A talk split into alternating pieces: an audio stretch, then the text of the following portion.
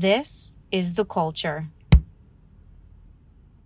Hello and welcome back to another episode of the Cinema Wave podcast. Today we are talking about a movie that just recently came out that is talking about the GameStop Wall Street sort of crisis, I guess that happened. It's called Dumb Money, uh, and we're going to give you guys a review and a discussion about it. I am one of your hosts. I'm Darian Scalamoni. I am joined, as always, by Liz Seiko, Hey, hey. and also on the producer cam today we have Zach Miller. Yo, what's up? What's up? So I'm excited to talk about this because we have differing opinions. We do. We talked a little bit off camera. We didn't dive too much into it because we want to save the conversation for the audience. But yes. um, this is a movie that is directed by Craig Gillespie, uh, who I know has directed one of your favorite movies of the last what 15 years? I forget Yeah. when I Tonya came out. But I I think Tonya. 2017, I want to say. Okay, so let's say 10 years. Yeah. That's more yeah, that's better. Um, but he since that he did Cruella Mhm. and then he's been doing a lot of TV for Hulu. he did Pam and Tommy and he also did the Mike Tyson uh, biopic series that came out called Mike. Mhm. Um, but he directs this. This is written by Lauren Schuker Blum and Rebecca Angelo, who uh, previously wrote around 13 episodes of Orange is the New Black. So that's basically the creative team behind it. It has a pretty big ensemble. Paul Dano is in it, Pete Davidson, Vincent D'Onofrio, America Ferrera, Nick Offerman, Anthony Ramos, uh, Seth Rogen. bunch of people are in this movie. But Liz, let's start with you with just kind of broad thoughts on what you thought of Dumb Money. Uh, I liked it. I thought it was really entertaining, um, funny, very fast. Like, I don't think there was a moment where I was really bored or kind of like, oh, okay, let's like speed it up a little bit, which is nice. Um, just a, I thought it was really good casting too, which I enjoyed. Uh, cause sometimes when it's a big cast, sometimes people can be miscast a little bit and really they're just there to like have a big name on that role. Um, but no, I thought everybody's casting was spot on, which I enjoyed.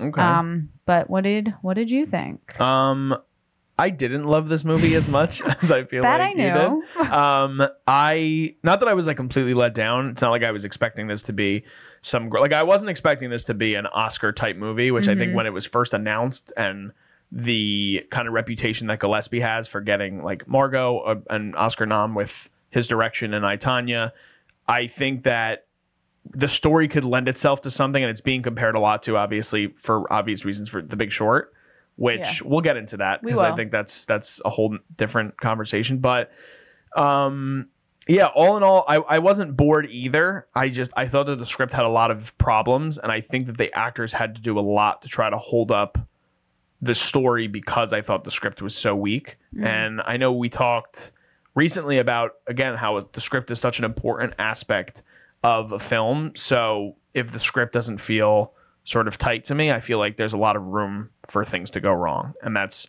kind of how it felt to me. It felt a little chaotic at times, and I didn't love the sh- choices in terms of structure. But that's kind of just a broad term. Zach, what did you think? Um, I I kind of enjoyed the perspectives on the crisis in Wall Street. Like I know they follow basically three major storylines of like you know who was affected, like the um, girls at college, and then uh, American Ferrera's character, the nurse, and then um, who was the other one? I think uh, Uh, the GameStop worker. yes. who- Anthony Ramos. yeah. Mhm. Um, so I kind of thought that that was like what they made the narrative uh, like unique part of it as they gave three characters that like and then these are real people too that they gave them their storylines in the middle of a big wall street scheme that was uh, involved with gamestop so i did like that because it was it was a little better than just having paul dano's character and the entire trial. If it was like a trial movie, like a courtroom drama, it would have bored me, I think. But I did enjoy the fact that there were multiple people involved. So I, I that's what I took away from it. But Well, okay, so then I I agree with you, Zach. Um, I liked it. I thought that the um I I think that I kind of agree with you too though. Maybe there's a few script holes that they could have like dove deeper in. I was kind of surprised that this came out as soon as it did. I think that maybe if they gave it another year or two after when the actual events happened, um, maybe they could have beefed up some of the side character stories a little bit more. Um, because kind of like the characters that you were just talking about, Zach, I think they left them a little bit shallow. It was kind of just like, okay, these are very middle class people that just kind of want to make some money. Um, so let's watch them gamble away and kind of Yeah. make it a risk. Um, I wish that they had maybe gone in a little bit deeper on like their own backstories, but I also get why they didn't because then it becomes a story about these individual characters. While I think as a whole they were just trying to stel- tell the story of what actually happened in a fun and entertaining way, not like a documentary. Yeah, I, You know? I, I think part of it too, though, is similar to what you just said in terms of them. I, I do feel like they definitely rushed this. Like, I don't think we needed a scripted version of the story yet. Mm-hmm. They had to go back in time to give exposition to characters because this GameStop frenzy happened in 2021. Yeah. So it was only a couple of years ago. So they went back even like during the COVID era to um, talk about like how COVID had affected certain people. And again, that had an impact, I think, on the obvious short squeeze that happened with GameStop. But I thought that it's hard to dive deeper on characters when not even enough time has passed to really even connect to those people at a certain time, right? So the, even the Big Short, again, for an example, that happened in 2008. The movie didn't come out, I don't think, till like 2015. So I'm just gonna double check. 2015. So even that's not as much. That's still not a crazy amount of time, but seven No. years. There's still a lot more that can happen in a seven year period versus Dumb Money coming out in 2023 and it just happened two years ago. So I thought that that also led to again, and that could be part of what happened in terms of the script maybe having issues because the whole thing was rushed. Like Mhm. I feel like as soon as this story even began to happen pre-trial, there were already studios lining up to make movies about this, which I thought was such an inch like we have such a shortage of stories that we have to cover something in real time. Yeah, of course. I do, well, I just, I to me, I think that sometimes you can like creators can get in the way of themselves, and I Mhm. think that was a situation where the studios were like, we need to capitalize on this immediately, and to me, it didn't. I think this movie just could have been better. Like I, I think that they could have taken a different, even in terms of the entertainment aspect. Like I do think there are moments that I laughed and there are moments that I was entertained. But I think as a whole, it could have been a better and more entertaining movie if they gave it more time to breathe. I don't know. I was pretty entertained. But go ahead, Zach. Okay. Um, I was gonna say to your point, the the only thing that I did feel like was rushed was that the conclusions were not as definitive for me. Like I know that there was some um, real footage of the trial, like the actual people having their stuff shown during the trial, and I, I assume that was during some COVID time too. And there was uh, the senators interviewing them, so it didn't feel like it was wrapped up completely. This full story because there's only been two years. I think there's still settlements that are still happening, and then conclusions legally that are still going on. So it, it almost felt like a disservice to telling a story if it is not completed, like what like you're saying. Yeah. So I think um and just I guess we'll start to dive in a little bit on like spoiler territory for the people. So if you guys haven't seen this film, try to tune out for a few minutes here. But like I think to your point, Zach, at the end of the film, we have that that um that black screen with the with the text it's basically saying like now because of the impact of this this is still sort of happening so people are on the lookout for it so again it i think that also hurts it like you were saying it doesn't it can't be a conclusive ending to a story because it's the story is kind of still happening like Yeah. in terms of what the plot of this film is and the core of what um, Paul Dano's character, uh, which in the film he's known by his most of the film he's known as his YouTube personality, which is Roaring Kitty, which I love. That I thought it it's was funny. Uh, Keith Gill is the is the name of the actual guy who went through all of this.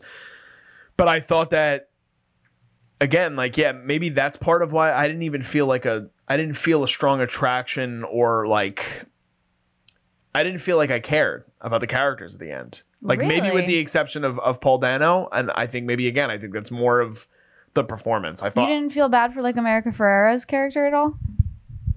no, not really. What? I mean, I, I I felt bad for her, Yeah. but I- of not course. like. No, I felt bad for her, but not not the uh the college girls because they had chances to cash out and and it was our like her friends were really telling her like they were like this is more money than you've had Yeah. so Well, just yeah. cash Well, that's the thing. Like, I think it's hard to say you don't feel bad because, of course, when people are playing around with money, that's a real situation, and these Mhm. are based on real people and real Yeah. Events. But at the same time, too, like kind of similar to what Zach was like, she also could have cashed out. I know. Like at, at any point, all of these people could have cashed out, and I understand the movement and what they were going for because that's the story, right? that's, part of the themes yes, yeah green. But yeah, it's hard for me to feel bad for any of these characters. Again, like yeah. I, I hate going back to the comparison of The Big Short, but there are two films that were made recently that are about Wall Street, the stock market, and the impact that the, the that Wall Street has on America in general. Right? I think that's a fair thing Yeah. to say. yeah With The Big Short, people were getting fucked out of their whole entire lives, not by their own accord. This film, so many people bought into Roaring Kitty because they were going against the capitalistic society, which I would probably agree with. If I was, I wasn't one of the people that went in on this a couple of years ago, but I know people that were, and people that made money from this.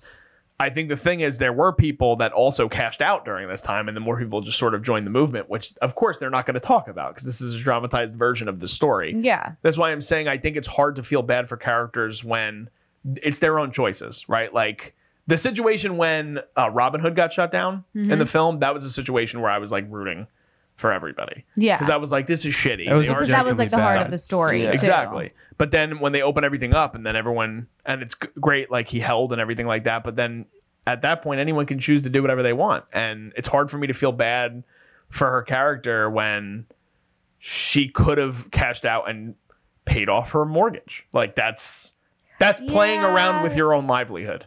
But- but I think also like I think they do a really nice job in this of like I know a lot of people are comparing this to The Big Short, but I think it's two different tones. Um yeah I I actually I think a lot of people like audience members were trying to hype this up to be an uh, quote unquote like Oscar runner, but Mhm. ne- once I saw it, I realized that this they were I don't think they were going for this to be an I- I Oscar with movie at all because Yeah. literally their opening song is WAP Yes. like that's the opening soundtrack is when people are introducing their characters. So i don't think that the producers and director and writer were actually hitting for this to be an oscar. I think that they were like okay let's kind of lead into the absurdity of this story. Because if you think about it this story is crazy. And that's what i liked is that they leaned into the craziness of all of this blowing up over like TikTok and how Yeah. relevant that was and how all of this crumbled because people were stuck at home during the pandemic and they had a lot more money because of the money that we were getting from the stipends. And so what happened? All these people just started putting money into things that necessarily they didn't really know about. They just saw some guy on the internet who was wearing kitty shirts and who was kind of like kind of nerdy and like quirky, but he sounded like he knew what he was doing. And I think the whole thing is that he was showing of like his side. He was actually putting out on the internet what he, his money was doing for the world to see. And I think people trusted him, which led to this. So I I thought the movie did pretty well with not coming at it from a like, ooh, let's be documentary and tell a different point of view. They were like, all right, let's tell this story how it actually happened, which is kind of weird. Yeah. Zach, did you have anything you wanted to add? Um. Yeah, I just think it was. Um. It was. It was structured. It, just to what you're saying about the TikTok stuff. I think it was just showing the influence. Like it's a very modern film now because it shows like the problems where influence is is a good and bad thing. I guess. Like, and that's what probably my takeaway was from the movie of like, you know, if you're if you're influencing these people, he because he realizes, oh, I have an effect on these people and what I say, and if I hold, like I have an effect on how people will follow this and what kind of message am I trying to say. And once he realizes he's trying to send a message to people about like, you know, F Wall Street and like we're gonna get back at them, he realizes he has to hold. But then it's also very telling to how easy it is for us to just follow people it's like into you know it's it's like the equivalent of when people would tell us well if your friend told you to jump off a bridge would you like Yeah. now we're kind of straying into that ground of the influencer you know and Mhm. that's what this was and that the that was the only part that like made me uncomfortable or I actually didn't like was when they were showing the videos and like the the saturated like oh all these oh, you didn't people like the Yeah, TikTok and I- Mostly- I, felt I felt similar to that. I think we talked Yeah. a little bit off camera about that, but to me, that especially in terms of what I was alluding to earlier, the chaos, like the chaotic nature of the edit and things Yeah. like that. That was something to me that narrative structure didn't work for me. I, I was rather, but I do understand that it probably fits the tone of what they were going for, and that's why I think maybe the movie just wasn't for me. Like it wasn't what I wanted to see from this story, and I think part of it also comes into the fact that I just don't know if the story needed to be told in this way already. I mm. think that maybe I would have felt better about it if it like it's weird. It feels like a snapshot in time that we're already living in. So it uh, felt like so close to home i guess of just Maybe. how i don't even think it was necessarily bad because i was telling dj too i think it was actually super essential to the story that they had tiktok influencers well yeah because they have to show like how this became such a phenomenon right. like, so it was internet. important. I thought it was essential that they show it in some way. Maybe it was just the way that they did it with um the editing and um you know the screen was literally full of tiktok videos Mm-hmm. at some point. So maybe that was just like i've i see that too much already. So it was it felt like less of an escape when i watched this movie and i like but then it's also i don't even think i don't even think it's like about I don't know. I'm kind of losing my train of thought. I just think, like, obviously, it's not an escape escaping story, like, because it's a very relevant story, um, and it's it's a true story. So Yeah, like I feel like they weren't trying to come at it from a different point of view. I think they were like, okay, let's tell this uh and make it a little bit entertaining just like how it was when it was blowing up on the internet of like all this was happening. Um I also like I thought that they did very well with making you as an audience member feel that kind of like nervousness of when you're about to put in money to something. Did you guys feel that at all or not I felt really? that a little bit. I felt it a little bit, yeah. But then at the same, like I don't know, I don't know enough about, and that's maybe that's another fault of the movie. Maybe I, I still don't feel like I knew enough about the situation and what Robinhood even was to fully understand what was happening because they that's a very small part of the story that I feel like you don't you don't even get enough of. Like Sebastian Stan's character's role in all of this because that's the platform that was built that most of this buying and selling of the stock was happening on Yeah. and it's based on something that is not formulaic or normal to the system of buying and selling stocks.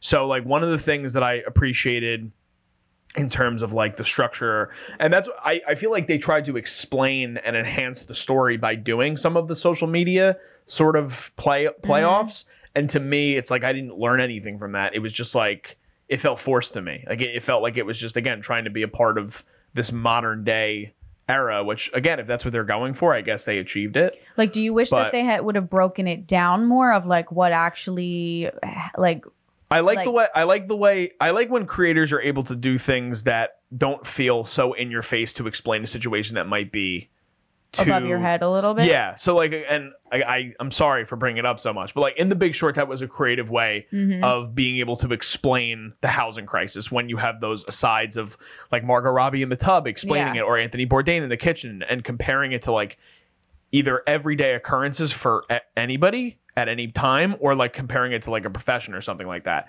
This was just like, oh, we're going to show you through TikToks exactly how this was happening and some of that was probably real. Like some of those were inspired by real TikToks, but some mm-hmm. of it at the same time too, like even the the Reddit stuff to me was like so in your face.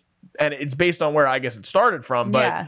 there were moments where I was just like, all right, enough. I, I like at this point I understand what you're going for. I don't need it again and again and again and again. Okay. So maybe just in terms of the narrative structure and how they wanted to explain this as a whole, it just didn't fit what I wanted to see in this story. I I could see that, but then I would also say, um, like in this the situation and what happened, these people that are putting their money into it didn't even really know like what they were necessarily doing either. They just saw that people on social media were saying, "Oh my god, I'm making money by putting my money into GameStop." Mm. Like, go put your download this app Robinhood and put your money into it, and you'll make money. So Yeah, I it's think- more of a social media movement story than it is about a financial story, I think. Yeah, well, I think think, that's the it's approach, I think it's more of like it's it's a story of like numbers matter in a way. And if you do rally and start coming together as a group, you can achieve things. And it kind of is like, a, I think that it's more of just like a feel good movie of like, you don't have to accommodate to what the norm is and you can mm-hmm. go and do something different that you don't necessarily know and you can still come out on top. I, I think mean, that's true. yeah. Because, like, to your point, like they they were really going after it of like, you know, this has never happened before on Wall Street. Like, we've never seen a short squeeze or like 150 percent climbs in one Mhm. day with just a nobody app. And then they were going into how this is uh, tanking hedge fund managers and stuff like that. So I think it was it, oh and that's the other thing they were doing with the message they were like oh let's revolutionize um, trading or like let's revolutionize wall street and let's like let's take down the big competitors because they're trying to sink companies so they can make money and line their pockets when we're going to line our pockets Yeah. so i think that's what the approach was and then you know honestly i think liz is changing my opinion on how i think about the the Listen, I social liked it. I thought it was a good I movie. think I think it's like I think it's just the graphics that were that I were my only gripe, but the the reason for including it in the story was essential. yeah. You know, I think I think it was just the the the rap music and the like all right let's let's get this all right let's let's overcome it's like no let's go let's be a little more serious and like like yes the movement is important so treat that in the same tone i, I think guess. that's why I think they're not essential, which is it's interesting that you say it, because I think that there's a way that you can have subtle nods to the era and still have things that are happening around you that are of the time, but you don't need it to be juxtaposed with imprints of social media on your film. That's what I thought was really interesting. 'cause I disagree on that. okay. Because I think for this time period when everybody was stuck at home, the only way that you were communicating with people was through FaceTime and like social media and through your phones essentially. So I think like th- the other way of showing that would be to show people just like holding their phones and like texting and seeing their reactions rather than through the screen. Um and like the rap music, I actually liked because if you think about it, this whole time period, like TikTok was becoming huge and it really was all these like cheesy Yeah. like dances. pop songs that were and so for me, this was actually probably the first like like COVID movie that I wasn't necessarily annoyed with because sometimes I felt like they there have been COVID movies come out that I've been like like I, I went through this. Like i know what it was like. Like i don't necessarily want to see it again but i feel like they came at it from a very nice point of view of not shoving it down your throat but more bringing it in in nice nuances to remind you of like the reason these people were pulling together as a group and like what were they like the diamond hand diamond hands or oh, uh, whatever? oh, what is it? Uh, well, well i think it was wasn't it like diamond hands or something? Uh, I yeah diamond it- because yes, the, yeah, yeah. yeah, like diamond hands like I mean, me- Tendy Man was like my favorite reference the Yeah. whole time. That was but great, like but for me the reason that this actually worked is because all these people were stuck at home and they were looking for a connection and like a community and so they found it online with each other and then yeah they totally could have pulled out and made all of this money but instead it was like no these are my people like i'm not going to pull out because like uh, this is my community and what we're working for that's true and I think if you didn't show the pandemic aspects, it would have kind of been like, wait, why? Like, why are they doing this? And it's because they were searching for connection. yeah that's a fair point. I like that point. Mm-hmm. I think that I, I will agree with you because Zach and I, I think, talked a little bit after I had seen it too about. I agree in terms of it being like the first COVID movie that I like enjoyed bring- the way they handled it Yeah, because it, it felt wasn't hitting you in the it head felt with more it felt more realistic to my experience Yeah. anyway. It wasn't like and I shouldn't I don't I want to preface this by saying I understand it was obviously a terrible time for a lot of people. This movie also takes place though at a time where I don't want to say the pandemic was over because I feel like it's never really over at this point anymore. But people were starting to have interactions. Like, like again, like Anthony Ramos's character working in a GameStop, like GameStops Yeah. were closed for a very long time and he was still interacting with people. But I do understand that the movement was basically started because of that whole social aspect, right? Yeah. Because it start I mean the whole the whole production of Roaring Kitty started because of YouTube, Yeah. which I think is really is interesting in and of itself, the power of like what YouTube has over people, right? How often people are like watching YouTube more than like their own television anymore. Mhm. Um, I don't know. It was just I, I I think that the script, the combination of the script and that aspect for me just might not have worked in terms of the movie that I was hoping to see from this. Uh, I I want to talk about the performances though because I'm curious what you guys thought. I thought, like I said, I thought Dano was really great in this film. I love. I liked seeing him do something a little different than what he he takes on a lot of very serious stuff. I thought this was a role that he could actually have a lot of fun with. Um, so what did you think of his his portrayal of of Roaring Kitty? I thought he was great. I thought he really didn't push a lot, which was kind of nice because I think, um, especially if you have like a big name actor and you say like, okay, you're gonna play kind of like the middleman who's just trying to make some money on the side, they can go very uh like over the top a little bit with it and instead he just played him very like I felt like I was seeing somebody that I could see it like at work or like the same attitude as anybody that I see on a daily basis and not necessarily like a caricature. You know what I mean? Yeah, I, I liked the uh the differentiation between you never see his work life, like you never see him working at Mass Mutual, which I thought was funny, but. It's it's funny how it talks about he's a casual YouTuber in the beginning, and then he just starts by talking to a couple. I love that whole scene where he starts his first stream to talk about the GameStop stock, Yeah. and there's a couple people writing in. He's like, "Oh, you're a loser. Thanks for watching." Thanks for watching. like, like it was like such a perfect portrayal of how like YouTube can be portrayed sometimes.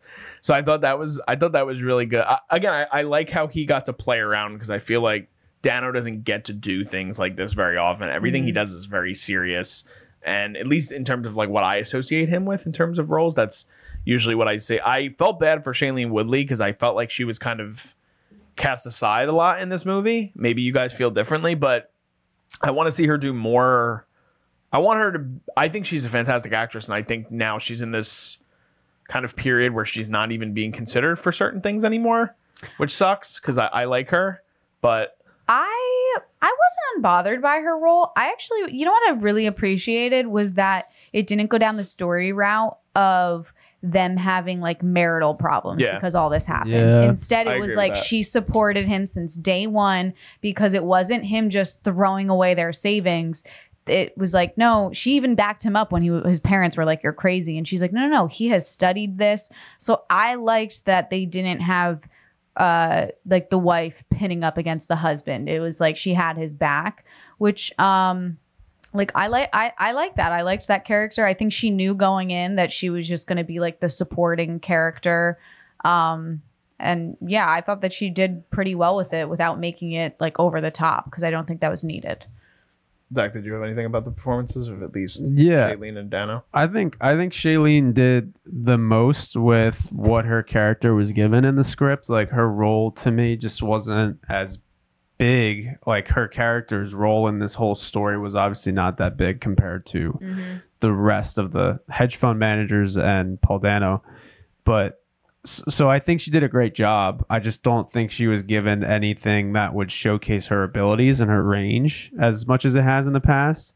Not to say that she, like she was bad in this. I don't think she was bad at all. in No, this movie. I, I don't. No. Think, she I was don't think so great. either. Yeah, I, th- I think I just wanted to see more from her. yeah. i don't know though because I, think she had like the same screen time as like some of the other side characters like She had more than Pete Davidson, I think. way more than pete i mean pete davidson though his character was His like character meant was there to for be eh, I- I, Comic I don't wanna- relief. yeah, Yeah, yeah, but yeah. it's not. That's the Yeah. other thing too. It's it's hard. Is it c- really technically comic relief if most of the movie is comedic? By the way, I'm not a Pete Davidson fan. i know i want to know did you like him I in loved this? him in this movie. Okay. but I thought that again, the whole part of him is to act like like a low life scumbag, and like Yeah. for the lack of a better term, but like that's really what he was playing, and I thought that. He, I don't. I'm curious how much of his stuff was scripted because I feel like a lot of his stuff might have been improv, and I actually appreciated like his humor in this Mhm. movie. And I think part of that also might be he's he's he's probably one of the youngest cast members in this, with the exception of the college students.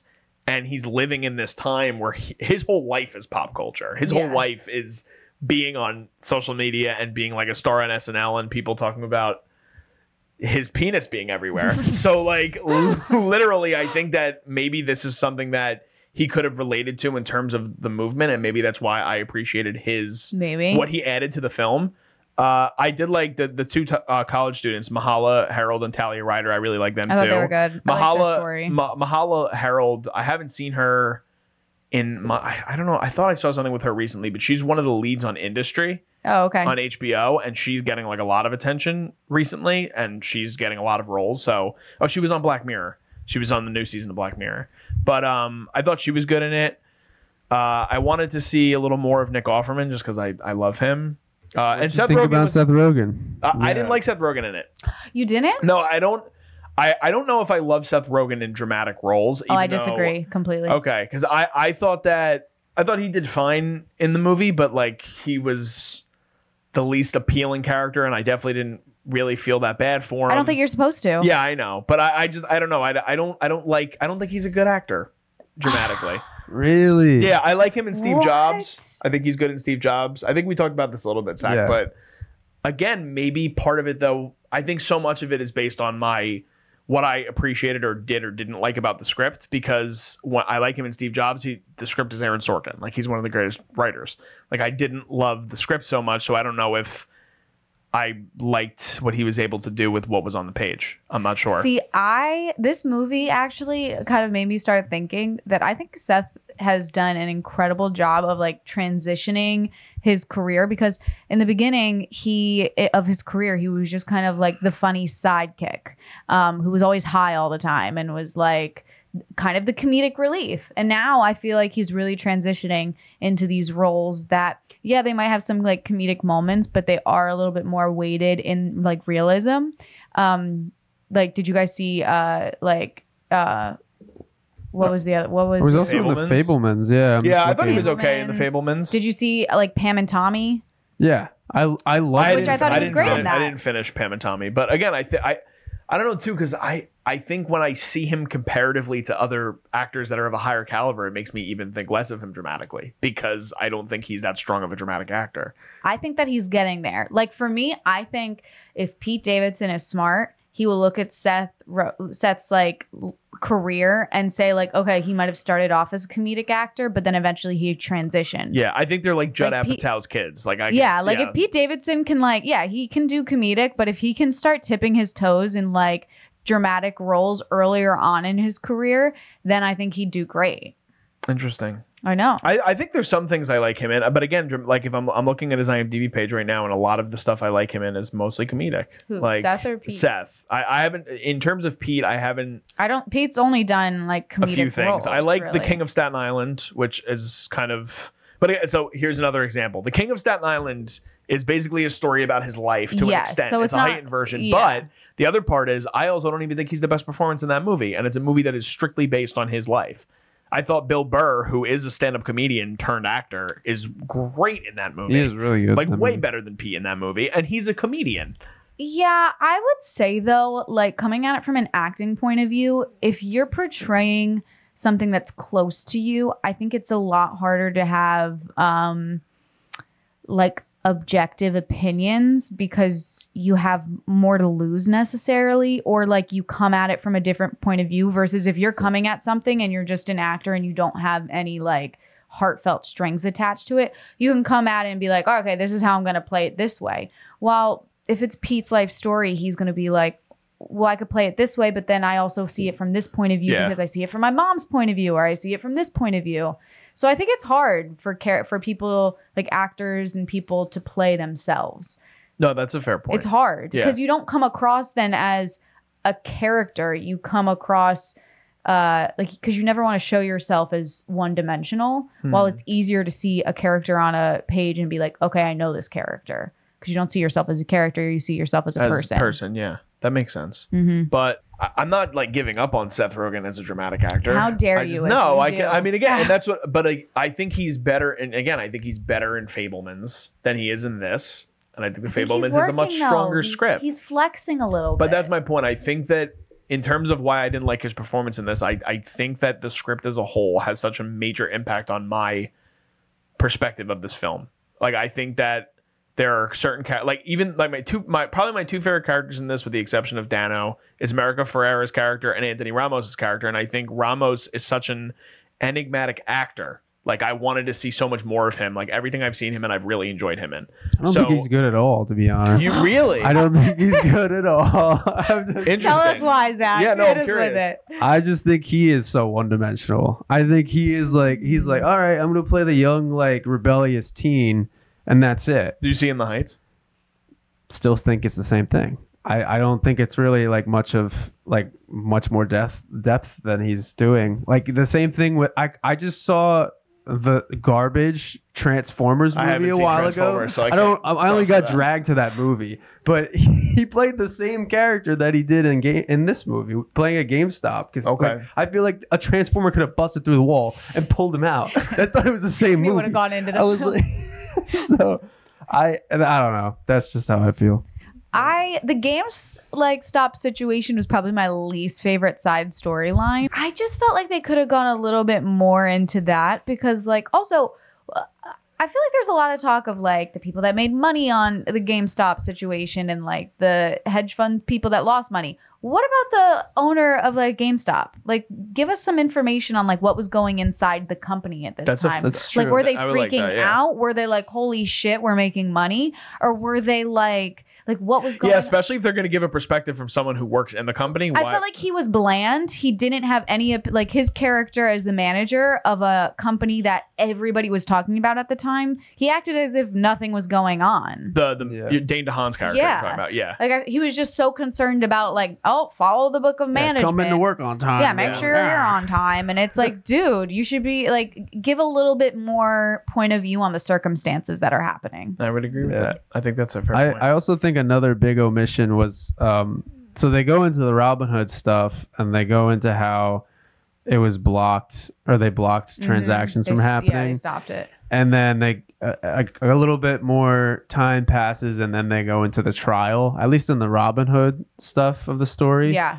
so that was a huge thing like scandal part that I thought they were gonna blow the doors off You're talking about the Robinhood be- part, right? yeah I agree. I think I would like to have seen. More I thought that was about that. was a big conclusion I wanted to have. And then he's also like talking to all these people. Like he's at the party and he's like talking to his trade people. And, and I'm like, how do you not have more of that deeper fine? Like I wanted to see more effects on the upper class um, instead of just the little class or uh, the on the on lower class. The lower. I think class. some of the things that Zach and I might be talking about too, though, are, are a movie that just wasn't that wasn't the intention of what they were making. Going back to what you were saying, like I think that they wanted an entertainment I, sort yeah. of device for audience, Yeah. modern audiences to make them be like, oh my god, you mo-" like. I think they think this is going to make a decent amount of money, which it might. I'm curious what the what the how much this cost, um, but I think that I would have rather seen a more dramatic take with comedic element, like a again like a dramedy sort of situation in which we get more information on the story for the people who aren't as aware of it. So I don't know. Yeah, I get what you're saying, Zach, too, that like you wish um they had maybe like come at a little bit more of the big corporation.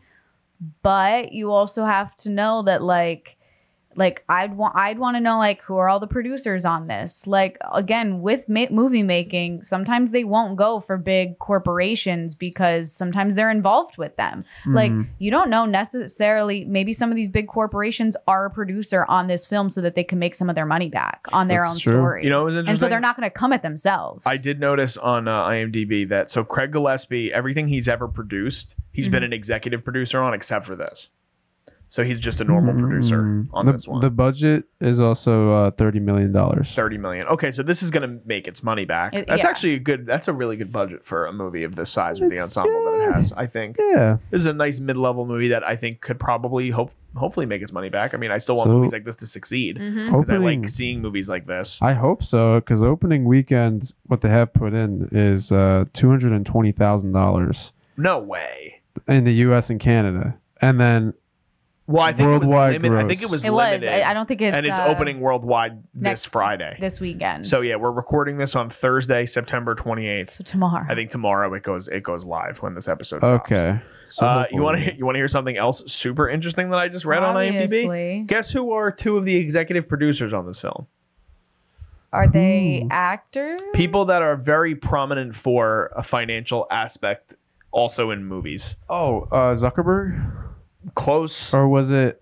Oh, who? Someone produced something. So the Winklevoss twins Oh yes, I ex- see that. are I saw executive that, you're right. producers on this film. I mean, so that's why they're not gonna like take hard hitting swings at like the corporations and the hedge funds. They're just telling the story point. in a funny way and trying Mm. to make people feel good about people like us taking power back If anything, Howard as Players. much as we can. Yeah. Like, If anything, Yeah. I feel like it also um, is throwing uh, Seth Rogen's character Gabe, and then um, like completely, Yeah. completely threw him under the bus of like this guy was an idiot, like stupid, like I like whoever. agree. if they had an idea to completely like wreck this guy's reputation in a movie, they basically did Yeah. that. So I don't know.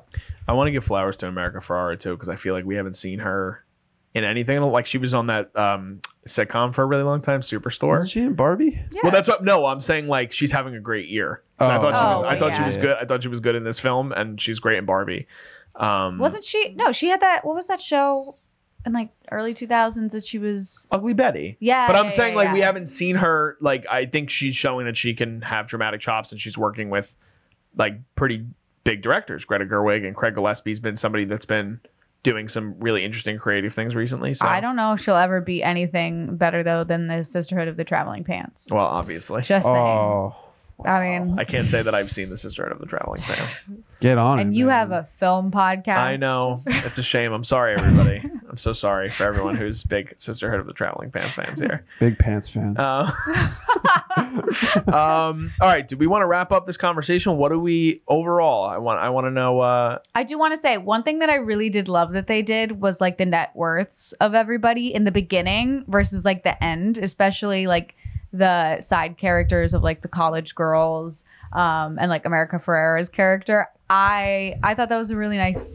little side thing they did. I do. I like that. I like that Mhm. aspect of it too. Do you want to you give your final thoughts? Um, yeah, I mean, I liked the movie. I think it's very entertaining, very funny. Again, I don't think that they were coming at it from a like, let's tell the most groundbreaking story, Oscar winning across the board film. I think that they were like, let's go make some money on this story about making money.